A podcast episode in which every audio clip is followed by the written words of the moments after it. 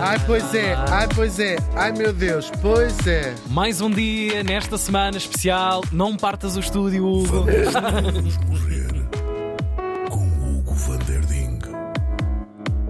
Bom dia, bem-vindo. Bom dia, hoje temos uma morta muito especial. Temos sempre, não temos? Temos sempre gente Mas especial. é uma pessoa mesmo muito especial para toda a gente, penso eu. Por favor, tios.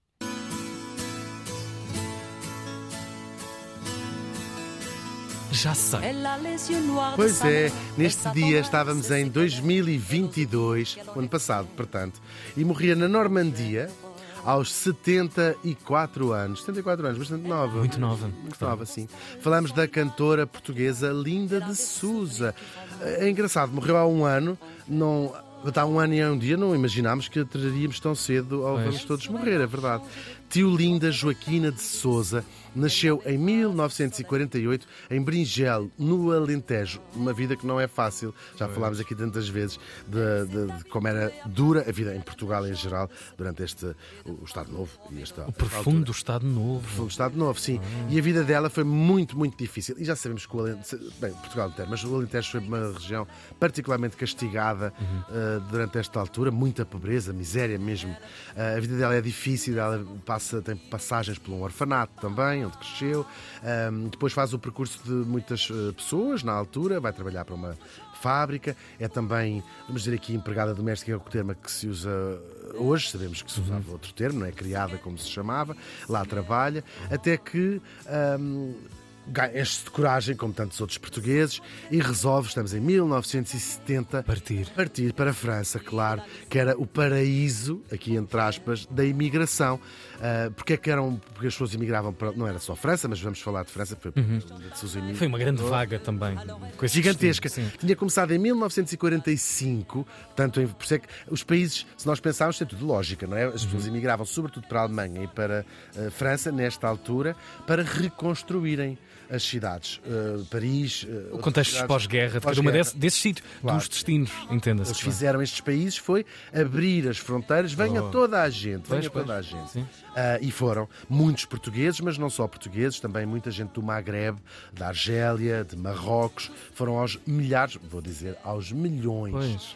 Claro, ah, isto depois também em Portugal agravado pela fome, não é? Eram estas, estas ideias, muitas pessoas também enganadas com promessas de trabalho, e ali durante os anos 50, 60, mas sobretudo nos anos 60, depois agravado por outra coisa, a guerra colonial, e muitos jovens que trancava quiseram cá esta fugir, gente, claro. Quiseram fugir à guerra Pois, pois. colonial e também a fome e a miséria, já se sabe. O Estado Novo ah, quis.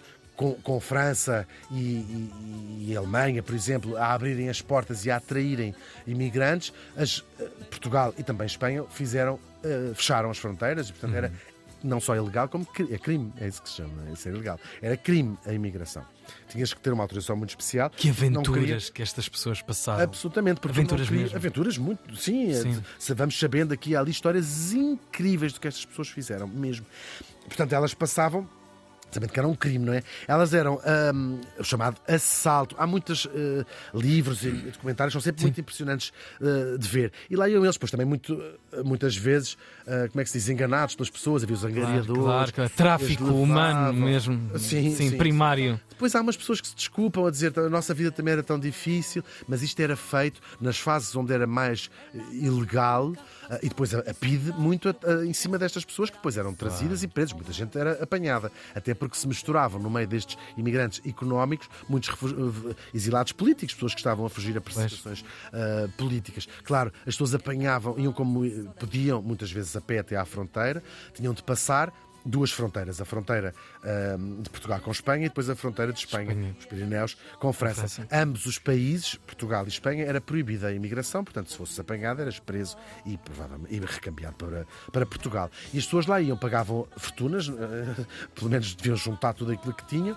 Nesse gesto, nessa tentativa, Sim, de- essa promessa. de fugir, de ir. Ou às vezes também pessoas que o marido já tinha ido e a mulher e os filhos, enfim, essas coisas todas. Uhum. Um, e então faziam, lá iam às vezes de comboio, outras vezes a pé, outras vezes de táxi, até à fronteira e aí passavam à noite com essa tal ajuda desses, desses uh, passadores, não é? Que as levavam pelos rios, por isto, por aquilo, e depois chegavam a Espanha. A vida em Espanha, muitas vezes acontece tantas histórias, pessoas que eram largadas à sua sorte, o, o, o, o tipo que tinha passado dizia: tinha Olha, adeus, boa já. tarde. Claro. Está feito o serviço. Sim, sim, sim, sim. Histórias que nós continuamos a ouvir noutras partes do mundo hoje. E depois muitas pessoas ou apanhar e depois não podia ser apanhado em Espanha porque em Espanha também era proibido durante uma grande parte da, da- da- desta história era também crime em Espanha e portanto ah, e as pessoas levaram semanas a chegar aos, aos, aos Pirineus. É mesmo ah, emocionante estas Sim. histórias, claro.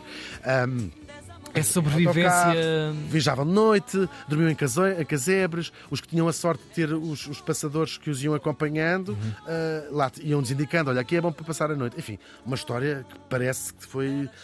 de que noutro- Estás com uma pressão de filme, tempo, sim, uma Sim, coisa. sim. Mas não, estamos a falar de portugueses, né? estamos a falar de, de, de portugueses. Não se passou noutra parte do mundo onde nós, infelizmente, nos habituámos a ouvir estas, estas histórias. Claro, eh, lá faziam estas coisas todas até chegar a Irún, não é? essa fronteira, e depois em França. Muitas pessoas atravessavam os Pirineus também, elas a pé. E daí a famosa viagem, e já estavam mais livres, não é? E apanhavam o tal comboio até saírem na gare de Austerlitz, em Paris, clássico para, para os imigrantes.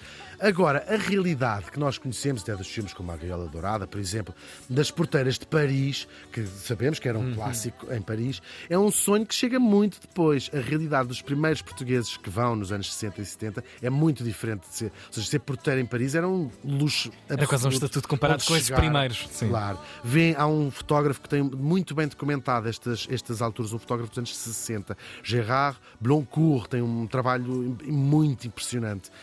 Para quem não tem ideia, claro, há muita gente que está a ouvir que se calhar sabe muito bem do que estamos a falar. porque São histórias- pais, ou- claro, ou Claro. os avós. Os famosos bidonville, verdadeiros bairros de barracas que estes eh, portugueses, magrebinos, portanto marroquinos, construíram nos arredores de Paris e de outras cidades. Coisas sinistras, sinistras mesmo, condições terríveis de, Lata. de vida, sim, claro. É, é verdade, nós ouvimos muito estas histórias, sobretudo quando comparada com a imigração do, do Maghreb, os marroquinos e eh, os, os argelinos, é muito comum os portugueses dizerem ah, mas éramos vistos como portugueses, ou eram vistos como muito trabalhadores, muito pacatos, não arranjavam chatices. Claro, isto parece um elogio, mas não é. O que estamos aqui a falar são de pessoas que não se queixavam das condições de trabalho que tinham, do número de horas que trabalhavam, Abuso. uma herança do Estado Novo também, provavelmente ali. Não se queixavam se recebiam mais, se recebiam menos, e provavelmente isto não acontecia com outras eh, comunidades. E portanto havia esta percepção de que era um povo dócil, eh, assim, os, os portugueses, os franceses, claro, nessa marca que foi durante tantas gerações uma marca terrível, eh, em boa verdade, para, para as pessoas. E depois, claro, iludidos por uma coisa que era ganhavam o triplo do que se ganhava em Portugal, mas se olhassem à volta ganhavam três vezes menos do que ganhavam os franceses que faziam o mesmo trabalho que eles. Portanto, vidas mesmo diferentes. E claro, eram um bocadinho mais bem tratados, é verdade, pelos franceses do que outras nacionalidades, como o caso dos marroquinos, etc. eh, por, por simples questão que tinham uma van- uma vantagem de não ser vítimas do racismo clássico francês, que não é só francês, mas portanto, essa parte, olha, essa parte menos pele. mal, pensavam eles, claro, claro que sim, sabemos isso muito bem. E depois, claro, mesmo quando falavam francês e quando os seus filhos já lá tinham nascidos, nunca deixavam de ser estrangeiros em, em França e, e sabem bem, não é? Ah, Agora, não é de estranhar que eles vivessem sempre em comunidades, em bairros, em boa verdade, que se casassem entre si, é uma característica das comunidades portuguesas espalhadas, que sonhassem voltar à terra, é uma imigração Sempre. que tem muito essa, sobretudo a imigração na Europa, tem muito essa ideia de voltar à terra para construírem, sabemos todos, essas suas casas que hoje consideramos medonhas, é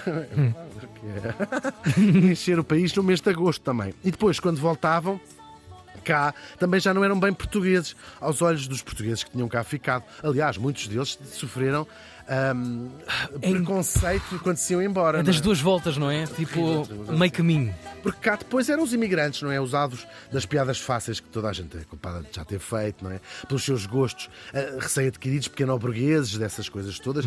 Por isso, o sotaque mais ou menos francês a fingir que já não se lembravam como é que se fala português, enfim, todo esse imaginário. E depois lá voltavam eles com os carros com as malas, os carros numa fase mais tardia, porque eu lembro-me de ver eh, em comboios, é quando se voltava e fazia as, as- essas reportagens todas, a transbordar de bacalhau também e de saudades, para levar um bocadinho do Portugal lá para a França. São, são muitos anos de- de- desse Portugal, nesse imaginário Décadas, no meio de décadas. nós. Claro. E finalmente em França, depois destas coisas tão difíceis, tinham encontrado um seu ídolo, a portuguesa, que de facto se tornou uma, uma estrela verdadeira em França. Eu devo dizer, eu sempre achei, nós em Portugal, nós às vezes pensamos, só conhecemos uma música dela, não é? A Mala de Cartão. Ahm, e nós às vezes achamos que ela é famosa cá por ser famosa em França, que foi famosa em França na comunidade ah, imigrante portuguesa, o que é tudo verdade. E um dia eu estava em Amsterdão e vi uma amiga francesa, que é um bocadinho mais velha do que eu, e disse assim: Olha lá, aquela curiosidade que a gente tem. E perguntei-lhe assim: Tira "Tu- teimas, tu claro." já ouviste falar da Linda de Souza? E ela olhou para mim como se perguntasse em português já tinha ouvido falar da Amália, não é? Ou seja, toda a gente, ela foi famosésima pelos franceses, toda a gente sabia quem era a Linda de Souza. Claro, eventualmente podiam não ouvir, como a gente não ouve todo o género de música, Uhum. mas não há ninguém Mas era mesmo essa estrela que Famosíssima. tínhamos no nosso imaginário. Uhum. Famosíssima, famosíssima. Vai, vai quebrar todas as barreiras que todos os imigrantes tinham eh, chegado até ali. E por isso se torna quase um, um ídolo, um role model. Uma de nós que deu, que deu bem e não deu bem ali na comunidade a cantar na casa Sim, sim. de Portugal, na casa de Guimarães, na casa de Serpins do Voga. Era, a, a, a Linda de Sousa era presença habitual na Francesa. Sim, Sim. nos tops. Ganhou muitos discos, claro, muito apoiada, obviamente, pela, pela comunidade portuguesa, mas uma estrela que ultrapassou essa- essas fronteiras, cantou muitas vezes no Olimpiá. Isto é quase impensável para uma mulher que chega, como os outros todos, não é? Salto com o filho, na pequena, etc. Trabalhou nove anos como criada em Paris, até que começa a cantar num restaurante, hoje faz parte da história, né? Chez Loisette, até que vai ser descoberta por uns hum, empresários uh, franceses e lá vai fazendo o seu caminho. Hum, estas, o valise de carton, em francês, ou mala de cartão, já vimos. Isso que vai cair. Moravam um milhão de portugueses em França, claro, alavancaram o seu sucesso, que continua, faz muito sucesso na televisão em França também, e torna-se de facto este sonho de é possível para muitos imigrantes. Ela tem muitos desastres pessoais, foram muito públicos, foi roubada, uh, gente, por isto, por aquilo, uma data de gente. Uh, o seu fim de vida vivia com uma pensão de penso que 400 euros, já ela falou disto em entrevistas, e acabou por morrer de Covid, que, uh, o ano passado, sabemos, agravado por outros problemas de saúde, mas uh, foi assim que morreu. Entretanto, o país e o mundo mudaram, sabemos todos. A maioria dos portugueses já não imigra, porque agora os recém-licenciados chamam-lhe vou morar para fora. É assim que se chama agora. E já não passam, claro, as fronteiras a salto, as pessoas apanham aviões. E também apanham aviões de volta para passar o verão e o Natal. E as televisões já não fazem aquelas reportagens, que eu me lembro bem em criança, que era a chegada dos imigrantes a Santa Apolónia, ou aqueles que eram um bocadinho mais ricos, as filas intermináveis na fronteira em Vilar Formoso. A maior parte deles também já não diz aquele clássico, o avião em si, não sei o quê. E trazem agora os seus namorados e namoradas franceses, alemães, holandeses, muito bem, o mundo a mudar, e mesmo que ainda levem de volta as malas, claro, cheias do bacalhau, também já não são porteiras, ou não são só as porteiras de Paris, não são só os homens das obras, também no Luxemburgo e em Hamburgo, já não fogem verdadeiramente à pobreza e agora viaja-se e vai-se morar para fora para ganhar mais dinheiro e também para alargar horizontes, assim dizem as estatísticas, que é essa a razão porque as pessoas imigram hoje em dia. E depois, tantos portugueses dizem dos novos imigrantes em Portugal aquilo que diziam precisamente os franceses dos portugueses imigrantes em França. As pessoas arranjam desculpas, claro, dizer, ah, é diferente que os portugueses eram muito muito respeitados lá fora. Não era diferente, nem eram muito respeitados. Eu próprio, que vivi fora bastantes anos, me lembro de ter ouvido dizer de mim que eu achava que eu não estava a ouvir dizer assim, ele é português, mas é dos civilizados. Ouvi eu dizer uma coisa que me magoou bastante na altura, apesar de reconhecer que era um elogio à minha pessoa. É verdade. A história da nossa morta, na sua excepcionalidade, claro, fala-nos sempre do mesmo, da dificuldade, por muitas razões diferentes, de viver na terra, abre aspas, dos outros. A Linda de Souza morreu faz hoje um ano. Elle